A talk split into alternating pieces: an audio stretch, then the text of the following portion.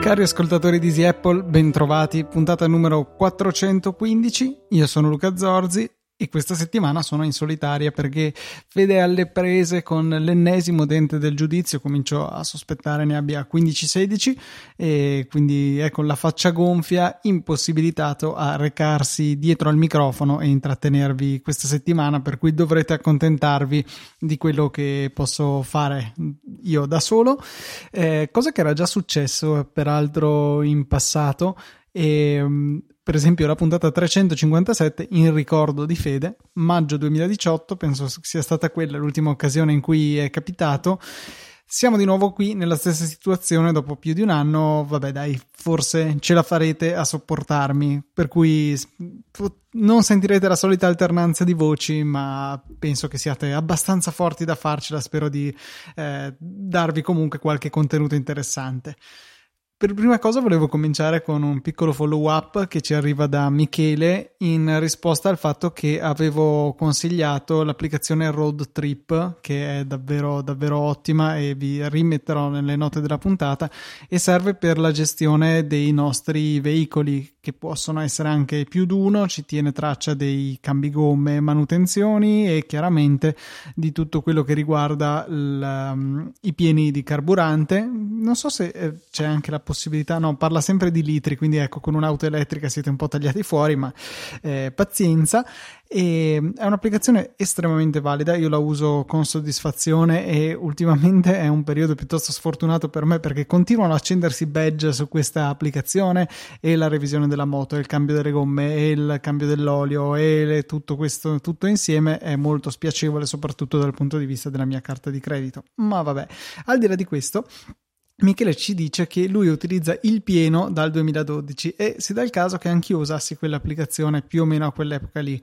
Poi però sono passato a Road Trip e ehm, appunto Michele ci dice: eh, Ho notato che Roadtrip ha un modulo di importazione, ma non dà il pieno purtroppo, che salva i file, i dati in un file XML. Così, quasi per gioco, ha provato a mandare una mail a Darren, lo sviluppatore di Roadtrip, chiedendo se c'era un modo per passare i dati dal pieno e gli ha legato il suo XML convintissimo che non avrebbe risposto, invece gli ha dato in risposta il file eh, XML spapuzzato adeguatamente perché fosse supportato da Roadtrip. Quindi un grande, grande lavoro che hanno fatto quelli di Road, Roadtrip per Michele che ha così potuto conservare tutti i suoi Mm, quanti sono? 2012, sette anni di storia contenuti in un'altra applicazione. Quindi eh, mettersi a trascrivere tutto a mano sarebbe stato veramente infattibile e grazie a, appunto alla disponibilità dello sviluppatore gli è stato possibile fare il passaggio in maniera abbastanza indolore. Eh, io penso che all'epoca eh, di averlo fatto a manina, cioè mi ero fatto da solo l'XML, avevo provato a esportarlo, eh, avevo fatto qualcosa per trasferire i dati, se non ricordo male, però ormai è passato talmente tanto tempo che non ho nemmeno modo di andare a controllare. Ad ogni modo, road trip super consigliata, la mettiamo nelle note della puntata per chi avesse bisogno di gestire i consumi dell'auto, della moto e anche tutte le manutenzioni, i cambi gomme, eccetera. Ci aiuta poi con le scadenze perché ad esempio esempio possiamo eh, indicare da cose banali tipo il bollo che si paga ogni anno a manutenzioni che spessissimo sono a un tot di chilometri oppure entro un tot di tempo qualunque cosa arrivi prima. E se noi siamo mh, costanti nel segnare i rifornimenti l'applicazione costantemente saprà quanti chilometri abbiamo percorso e quindi ci può dare un avviso con un congruo anticipo su quando appunto dobbiamo fare questo tipo di manutenzione molto molto comoda, ripeto, un'applicazione super consigliata, gratuita per un singolo veicolo, per più veicoli e forse anche per qualche altra funzionalità aggiuntiva. C'è la versione a pagamento che come l'altra volta non ricordo quanto costi, però vale qualunque prezzo costi, tanto dai, le app non sono certo costose. Non ha nessun tipo di, di um, abbonamento, è un pagamento one shot, come si suol dire, e e quindi vale decisamente la pena di farla. Ecco, 8 euro il costo di road trip consigliatissimo, spendeteli senza problemi, magari dopo aver provato la versione gratuita. C'è poi un'altra cosa che è successa in settimana, ma che rimanderemo probabilmente alla puntata prossima per parlarne in maniera più approfondita eh, con Fede, che magari anche lui avrà la sua opinione, ma mi sembrava doveroso almeno avvisare di questo piccolo fatto che Johnny Ive lascia Apple. Il designer che ha accompagnato la nostra azienda preferita per 30 anni praticamente adesso si sgancia dall'azienda, fonda una sua, eh, non so come si chiama, tipo la software house per il design, uno studio di design, ecco, qualcosa del genere, che avrà Apple come cliente, ma appunto non sarà più direttamente un dipendente dell'azienda di Cupertino ci sta anche dopo tutti questi anni eh, cercare stimoli nuovi. Eh, Ive l'aveva già fatto un pochettino perché si era occupato del design della Spaceship, il nuovo campus di Apple, dal design super futuristico e non aveva, cioè, o meglio, sembrava che si fosse leggermente staccato dal mondo prettamente del design dei prodotti Apple. Lui sicuramente è sempre stato uno di quelli che spingeva verso il design più sottile possibile, anche francamente quando non se ne sentiva il bisogno, quando questo era un attimino in contrasto con l'esperienza d'uso del prodotto. Stiamo a vedere insomma cosa succederà, cosa combinerà Hive fuori da Apple. Questa è la, una delle domande che trovo più interessanti perché lui è chiaramente interessato al bello di per sé eh, ha detto quello che aveva da dire probabilmente con l'elettronica di consumo. Sono curioso di vedere quali altri campi andrà a approfondire nella, nella sua esperienza da solista. Ecco, diciamo, non sono assolutamente preoccupato per il futuro del design in Apple. In tutto il tempo che è stato lì, direi che ha, se è tutto merito suo e ne dubito, ha ampiamente comunque avuto modo di trasferire ad altri il, il suo modo di vedere, i suoi canoni di design e, e quindi non siamo a rischio di trovarci eh, iPhone brutti, prodotti Apple brutti, sicuramente no. Eh, magari alcune cose in cui Ive era particolarmente estremista torneranno a essere un attimino più moderati e alla fine penso che sia un vantaggio per tutti noi utenti. Però ecco, mi sembrava doveroso, seppur non addentrarmi troppo, que- non addentrandomi troppo in questo argomento, segnalarlo, anche se poi, insomma, quando uscirà la puntata non sarà poi più una notizia così fresca, ma mi sembrava il caso di dire giusto queste due cose. Altro argomento, una novità che è comparsa nella terza beta di iOS 13 e che non so se ritenere la cosa più bella del mondo o un po' inquietante. Cosa è successo? È stata introdotta un'opzione che si può attivare o meno che riguarda FaceTime e viene utilizzato ARKit, il motore di Apple eh, dedicato alla realtà aumentata, per andare a correggere una cosa di cui chiunque abbia usato FaceTime si è senz'altro accorto che quando noi fissiamo il nostro interlocutore, quindi abbiamo gli occhi puntati sullo schermo, in realtà stiamo guardando in basso, lui ci vedrà guardare in basso perché la telecamera è in cima allo schermo, mentre noi abbia- abbassiamo un pelo lo sguardo per poterlo, poter osservare la persona di là dall'iPhone. E quindi non è bellissimo perché sembra che non ci si guardi negli occhi. Beh, Apple ha deciso di introdurre questa funzionalità per cui FaceTime va in automatico a correggere il nostro sguardo facendo finta che noi stessimo fissando la persona dritta negli occhi.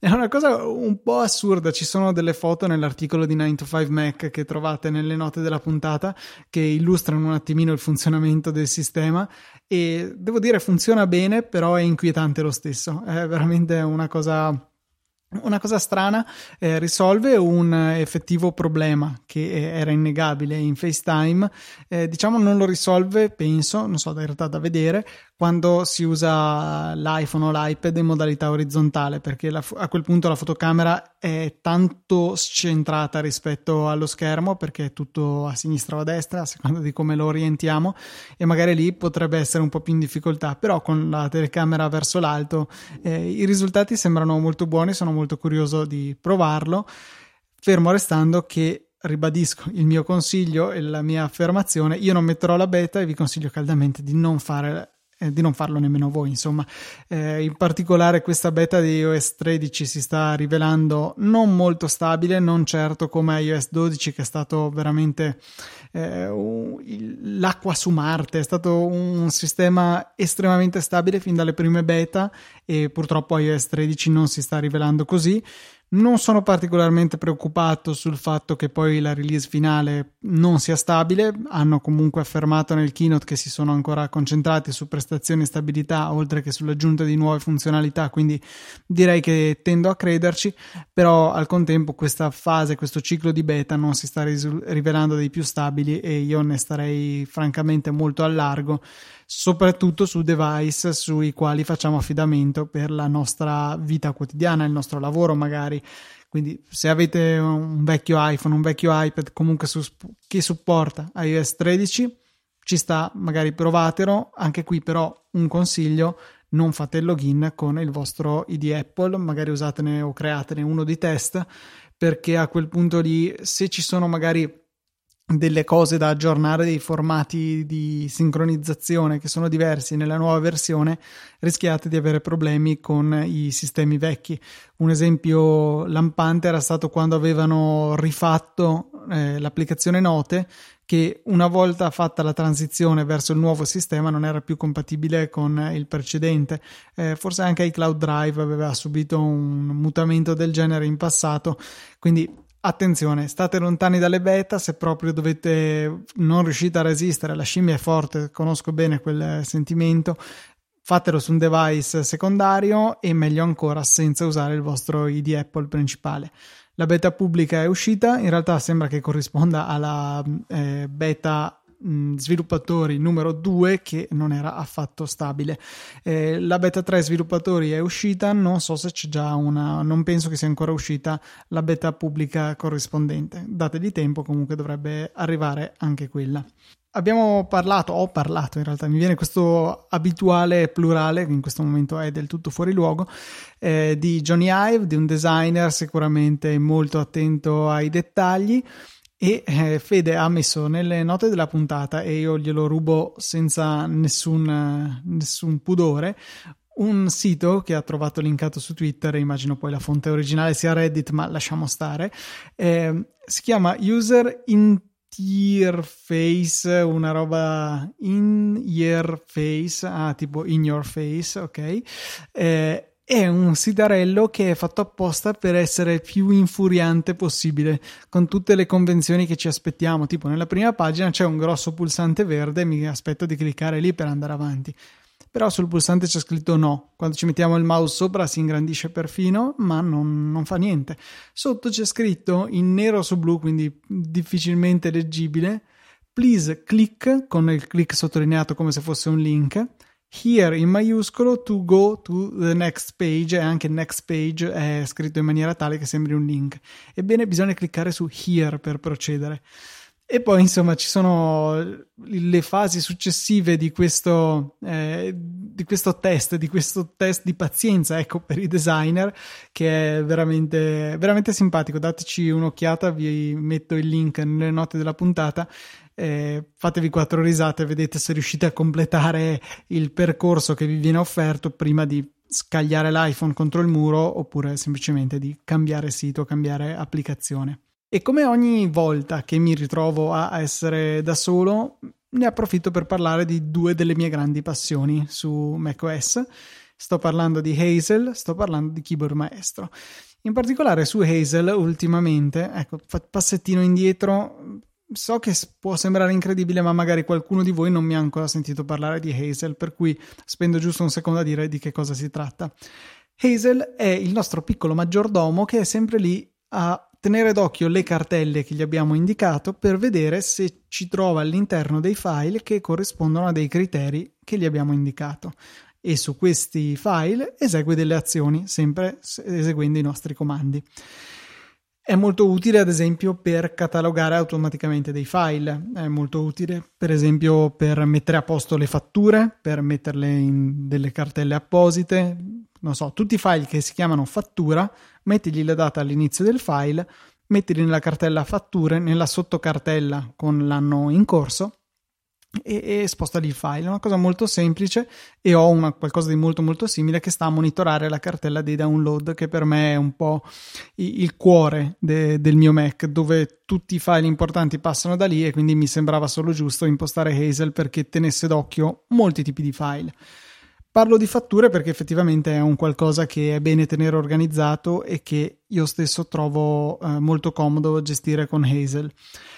La cosa funziona particolarmente bene se i file in questione sono dei PDF che non sono appunto delle banali immagini ma contengono il testo come testo, se, eh, chiaramente se non è una scansione salvata come PDF. E ci sono tante informazioni che potremmo voler estrarre da questi documenti e andare ad agire su queste informazioni, che potesse, potrebbe essere anche banalmente inserisci questo, la data di emissione della fattura, per esempio, il numero della fattura nel nome del file può essere molto utile. È proprio qualcosa che faccio perché eh, Hazel, tra, sue, tra i suoi filtri, ha appunto il fatto che il contenuto del file contenga una corrispondenza con un, con un pattern, con una qualche chiave di ricerca che definiamo noi. Per ottenere questo risultato eh, bisogna nelle condizioni appunto di ricerca del file inserire il, la categoria contents, quindi i contenuti del file. Poi c'è la seconda tendina dove dobbiamo dire contiene, non contiene, comincia con, eccetera, eccetera. Quello che state cercando è contain match.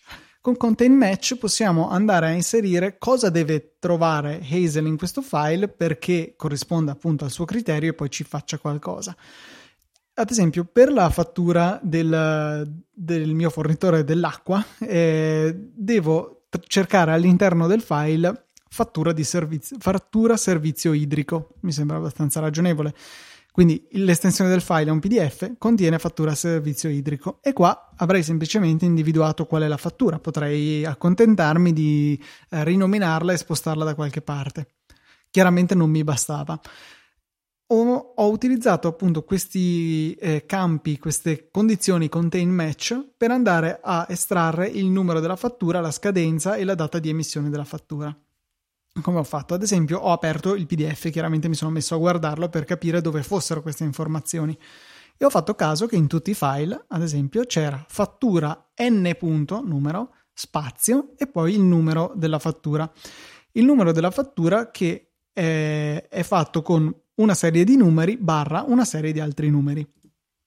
Allora, eh, dentro al, al, campo appunto di testo dove si definisce qual è il match da cercare, ho scritto fattura n. spazio e poi ho trascinato dentro uno dei comandi che ci sono in Hazel, cioè custom text.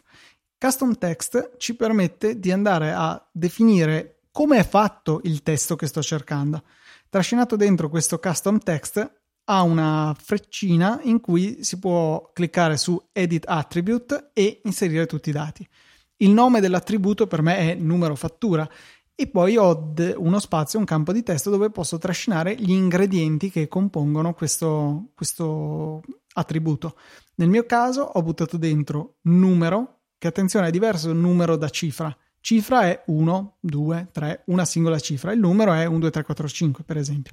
Quindi ho buttato dentro l'ingrediente numero, ho scritto io lo slash e poi ho buttato dentro un altro ingrediente numero. Quindi qualunque cosa sia numero barra numero mi verrà beccato.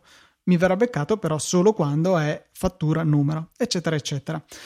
Nella puntata che avevo citato prima, la 357, avevo parlato stranamente di Hazel e mi ero soffermato su come fare a estrarre le date. Beh, la stessa cosa l'ho fatta anche in, questo, eh, in questa ricettina che mi sono costruito e ho estratto le date di scadenza e le date di emissione, sapendo quale testo c'è intorno, eccetera. Per facilitarsi la vita, quando si va a creare una regola di Hazel, si può premere il pulsante Preview, quindi anteprima, e selezionare un file. Ad esempio, io ho selezionato un, um, il PDF della, della, fattura stessa, in modo che lui mi mostri delle spunte verdi o delle croci rosse per dire sì, questa tua condizione è stata rispettata, no, questa non funziona, che magari può voler dire semplicemente che ho sbagliato a scrivere la, eh, la condizione. Non so, fattura numero scritto numero in parole invece che n punto. Chiaramente non l'avrebbe beccata. La cosa bella è che poi andando a rinominare il file per piazzarlo nel mio archivio delle, delle fatture, ci vengono proposti tutti questi token, questi ehm, attributi che abbiamo riconosciuto nelle condizioni di match del file. Quindi ho oltre al nome del file, l'estensione, la data di oggi, eccetera, eccetera, mi trovo anche numero fattura, data di emissione, data di scadenza e posso metterli dentro per comporre il file così come desidero. L'unica accortezza è che, vi dicevo prima, il mio numero di fattura è numero barra numero la barra, sebbene su macOS si riesca a metterla per ragioni storiche, non è il caso di usarla come nei nomi dei file, meglio il trattino. Quindi ho sfruttato un'altra funzionalità, cioè dopo aver inserito il token eh, numero fattura, ho potuto cliccare sulla sua frecciottina a fianco e cliccare sul menu Replace Text, quindi una sostituzione di testo. Ne ho aggiunta solo una che sostituisce la barra con il trattino. In questo modo Hazel si prende cura totalmente della mia bolletta, la va a mettere nella cartella delle bollette dell'acqua, la, la mette nella sottocartella dell'anno corrente e poi la rinomina inserendone la data di emissione e la data di scadenza. Ora notare che la data cioè la sottocartella con la data di competenza della fattura, l'anno di competenza della fattura, è estratto non dalla data di oggi, perché magari le fatture di quest'anno le potrei recuperare tutte massivamente nel 2020 e metterle a posto nel 2020. A quel punto mi finirebbero nella cartella 2020, il che è sbagliato. Possiamo però sfruttare il fatto che prima avevo beccato la data di emissione, la trascino dentro, esattamente come ho fatto col nome del file, freccina e poi posso cliccare su Edit Date Pattern. Quindi mi, recu- mi dà la possibilità, con la solita interfaccia per trascinamento di token di mettere solo i pezzetti della data che mi interessano. Potrei voler scrivere il giorno della settimana, sparo, il eh, trimestre attuale mm, a partire dalla data che è stata riconosciuta. Io ho messo dentro solamente l'anno nel formato di quattro cifre.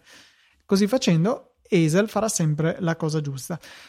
Solo una delle miriadi di possibilità che ci sono con Hazel. Un'altra cosa, eh, vi faccio un altro esempio giusto per, per, darvi un po' degli spunti di cosa è possibile fare con questo software, farvi venire la voglia di scaricare la versione trial e vedere cosa può fare per voi. Eh, finita di esportare ogni puntata di Easy Apple, io ottengo un file AIF, un file non compresso, che salvo, indovinate dove, nella cartella di download. Il file si chiama sempre EA per Easy Apple e poi il numero della puntata ho una regoletta di Hazel che va a cercare tutti i file con estensione AIF e che cominciano per EA per Easy Apple, TM per TechMind, SP per Saggio Podcast, eccetera, eccetera. Una qualsiasi di questi modi di iniziare il file e necessariamente l'estensione AIF. A quel punto lì cosa fa Hazel?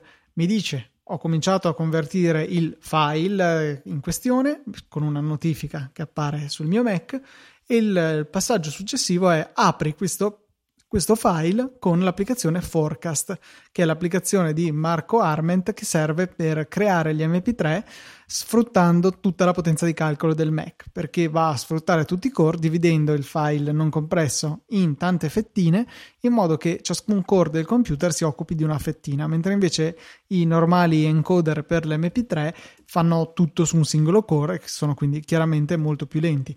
Sul mio MacBook Pro 15 pollici con 4 core è evidente la differenza. Mi immagino su un, un, nuovo MacBook Pro a 6, 8 core, un iMac Pro da 18 core, sarà ancora più evidente la differenza. Eh, così che in pochissimi secondi riesco a convertire una puntata che dura 45 minuti. Direi che ci mette 15 secondi, forse una roba del genere. Dovrei, dovrei fare una prova. Comunque, molto, molto meno che star lì a aspettare il quadruplo del tempo che venga fatta una singola codifica in MP3. Quindi Hazel mi facilita anche questo lavoro. Quando Ableton ha finito di esposta, esportare, il file esiste e in automatico Hazel me lo apre con Forecast, così magari io quasi non mi accorgo perché sto facendo altro e mi ritrovo il file convertito. Prima facevo una cosa del genere facendogli lanciare uno script da terminale che faceva la conversione però appunto era lenta. In questo caso con Forecast diventa molto molto più veloce e la mia soddisfazione diventa moltissima.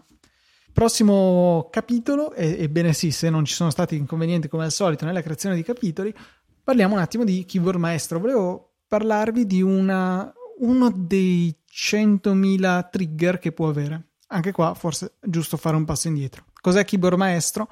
È un'applicazione che può permettervi di fare cose sul vostro Mac in risposta a una serie di trigger, si chiamano, una serie di eh, eventi che possono, tra virgolette, scatenarlo.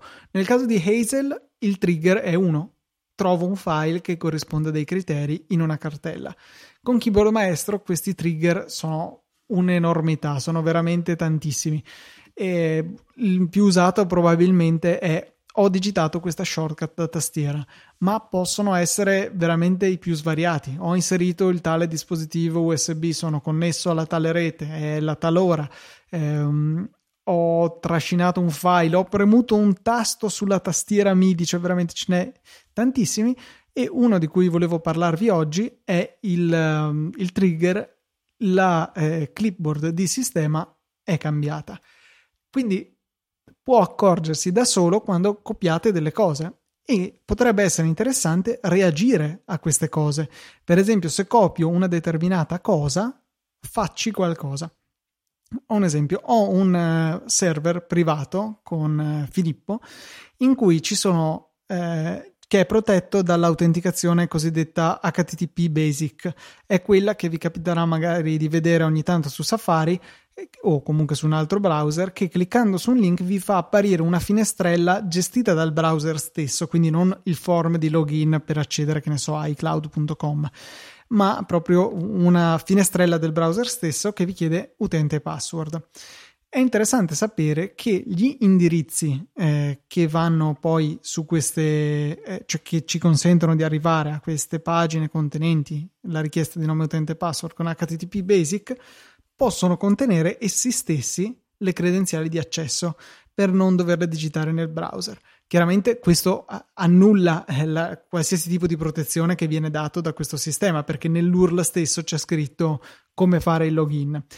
Però è anche vero che può essere utile se ad esempio dobbiamo scaricare un file da questi siti e vogliamo farlo magari da terminale perché ci viene comodo farlo con curl, con Vuget, uno dei mille sistemi che ci sono. E, ehm, Ecco, la sintassi per fare questo, noi abbiamo il classico https due punti slash slash e poi abbiamo miosito.com slash un sacco di cose. Noi possiamo scrivere luca due punti password chiocciola eh, miosito.com e poi tutto il resto del link. Luca è il nome utente, due punti e poi viene scritta la password dopo, prima della chiocciola, poi c'è la chiocciola e il resto dell'indirizzo del sito. Quindi direttamente in linea trovate le credenziali di accesso. Ora, io ho fatto una shortcut di clipboard, di clipboard maestro, sì, di keyboard maestro, che appunto va a monitorare la mia clipboard. Ogni volta che copio qualcosa eh, che contiene l'indirizzo di questo sito che è protetto da autenticazione, lui comincia a fare cose. Quindi ho messo la, una, eh, un blocco if, quindi una condizione, un se nelle azioni da eseguire, se una qualsiasi di queste condizioni è vera e sono due copie. La clipboard contiene e poi l'indirizzo perché ci sono due siti che hanno questa, questo tipo di autenticazione.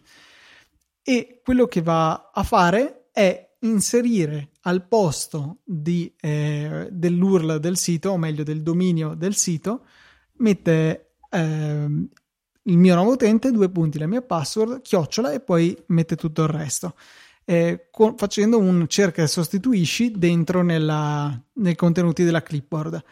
Infine ho messo un'azione riproduci il suono glass, quello è un suono di macOS, quello il ding di ho finito di fare qualcosa e mi mette una mi emette una notifica che mi dice URL copiato, l'URL con autenticazione è ora presente nella tua clipboard, giusto così per darmi un, un, feedback uditivo e visivo del fatto che ha eseguito le azioni che mi aspettavo. Molto molto comodo e, e mi ha consentito appunto di farmi rapidamente un sistema del tutto automatico per generare URL completi dei dati di accesso a questo sito. Altra cosa, appunto, vi sarete accorti che nelle ultime puntate di Easy Apple, errori a parte, ci sono i capitoli. E su Ableton avevo citato questa cosa, io ho una scorciatoia che è definita tramite keyboard maestro eh, che mi mette un segnalino, una sorta di marker a un certo dato momento nel tempo.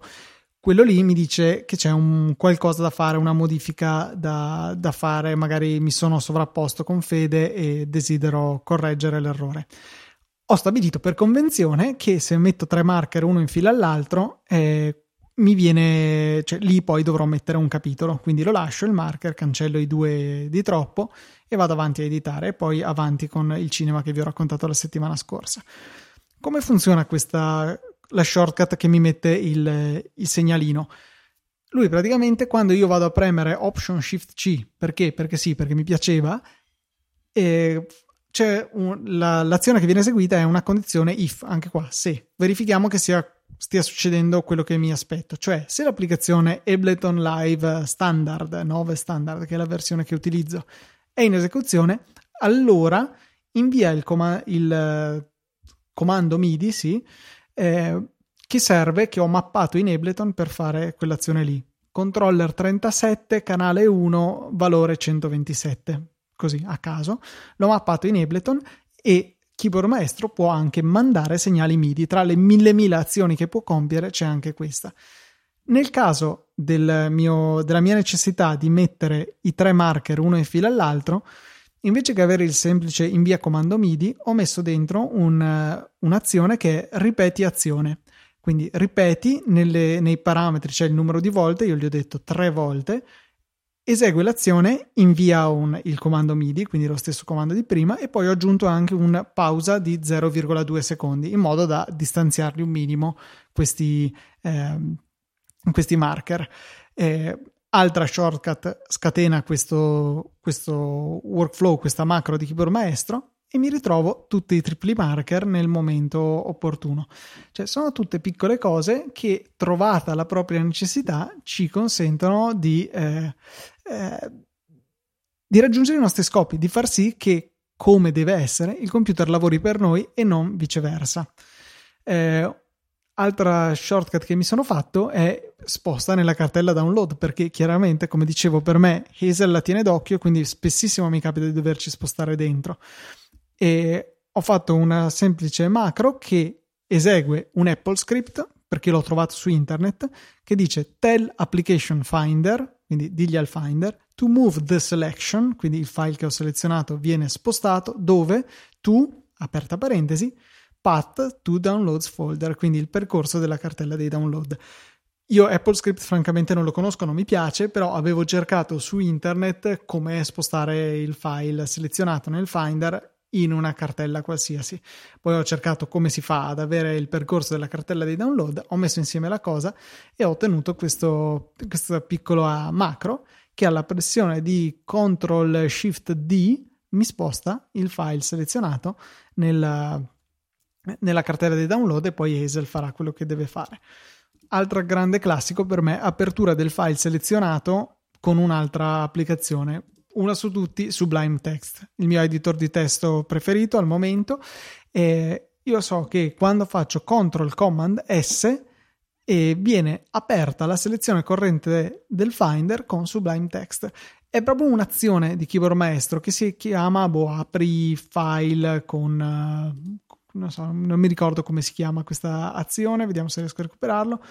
Open Finder Selection si chiama e ti permette di scegliere con che applicazione. Quindi facilissimo, un una singola azione di keyboard maestro attaccata a questa macro, a questa shortcut, scusatemi, questa scorciatoia da tastiera, mi consente di eh, andare a rapidamente aprire la selezione del Finder con eh, Sublime Text, perché ad esempio magari potrei avere un file, eh, che ne so, un file in Markdown che normalmente modifico con Byword posso aprirlo in Sublime Text perché sì, perché mi viene comodo. Oppure ho un file Swift che, che, ho modificato con Xcode e file Swift che è assegnato per aprirsi con Xcode al doppio clic Command Ctrl S e vado rapidamente ad aprire quel file con Sublime Text invece che fare tasto destro, apri con, cercare Sublime Text, cliccarlo. Molto molto più rapido. Cioè sono tutte azioni che ci consentono di eh, eseguire rapidamente quello che facciamo in maniera ripetitiva col Mac, perché spessissimo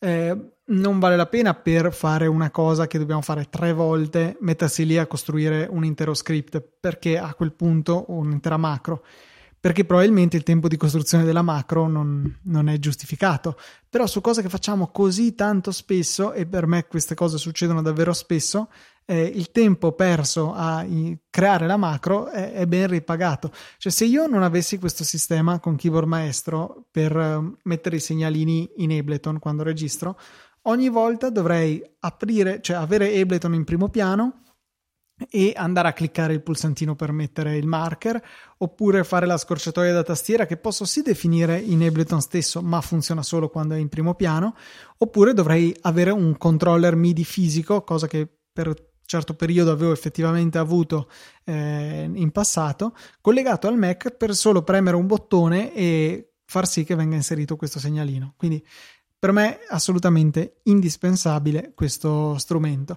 Spero di avervi dato qualche idea di cosa è possibile fare con Keyboard Maestro. Mi rendo conto che però i miei esempi sono molto legati alla mia quotidianità, alle mie necessità. Però ecco, vi chiedo lo sforzo di immaginare cosa potrebbe servirvi. Anche Keyboard Maestro dispone di una trial gratuita approfittatene, provate a guardare se può fare per voi. Ogni tanto poi mi capita di trovare degli sconti e ve li segnalo sempre puntualmente sul canale Easy Apple su Telegram che vi consiglio di seguire. Detto questo, anche, e, ma non solo, perché mi si sta seccando la gola e non voglio fare la fine di Fede, magari riesce a trasmettermi i suoi problemi ai denti anche attraverso internet, voglio passare a ringraziare i donatori di questa settimana che sono stati Fabrizio Poggi, Manuel Babolin, Marcello Ballico, Alessandro Bagnoli, Alessandro, scusa, Alberto Bagnoli, Alessandro Valerio e Simone Pignatti. Grazie mille per la vostra generosità. Tra l'altro Avevo visto che Manuel Babolin uh, ci aveva anche scritto su Twitter dicendo usa Apple Pay quotidianamente tramite Apple Watch, ma non avevo ancora mai provato a fare un pagamento sul web. E niente, è stato fantastico supportare Easy Apple, quindi mi fa piacere che Manuel abbia potuto eh, provare questa ebbrezza e nel contempo sia riuscito a supportare Easy Apple, se volete provare la stessa ebbrezza, beh, sappiate che nella sezione supportaci del sito easypodcast.it potete fare una donazione singola o ricorrente utilizzando proprio Apple Pay. In alternativa potete usare anche Satispay, a noi molto gradito perché è il metodo più economico per ricevere le vostre donazioni e e poi ci sono chiaramente i nostri prodotti della settimana che in questa puntata non esistono, quindi vedrò di trovare un, Ecco, no, vi metto come ho spesso linkato il Fritzbox 7530 che è un ottimo modem router che supporta tutti i tipi di connessione eh, ad internet e che nel momento in cui registro e ve l'ho segnalato nel, nel canale Easy Apple su Telegram è in sconto al prezzo più basso di sempre 90 euro, il prezzo di listino è 150, normalmente si trova sui 130, eh, prenderlo per 40 euro in meno mi sembra un ottimo affare, quindi vi segnalo questo e vi ricordo che se cliccate sui link eh, di Amazon che trovate sul nostro sito, beh ci supportate molto perché un, una piccola parte del vostro acquisto ci verrà riconosciuta da Amazon, cliccate il Fritz 7530 e poi andate a comprare il mangime per il gatto che c'è anche di Amazon Basics adesso, a noi va benissimo perché comunque ci conteggia il, il click. Quindi grazie mille per chi ci ha supportato in tutto questo tempo. Vi ricordo infine solamente i contatti. Io sono Luca TNT su Twitter, Fede è chiocciola ftrada, Easy Apple è easy underscore Apple. Abbiamo anche la mail che è info chiocciola easyapple.org. Grazie mille a tutti per l'ascolto di questo mio sproloquio e anche se mi sembra sempre stranissimo farlo, vi do appuntamento alla settimana prossima, ore 17, su Easy Apple.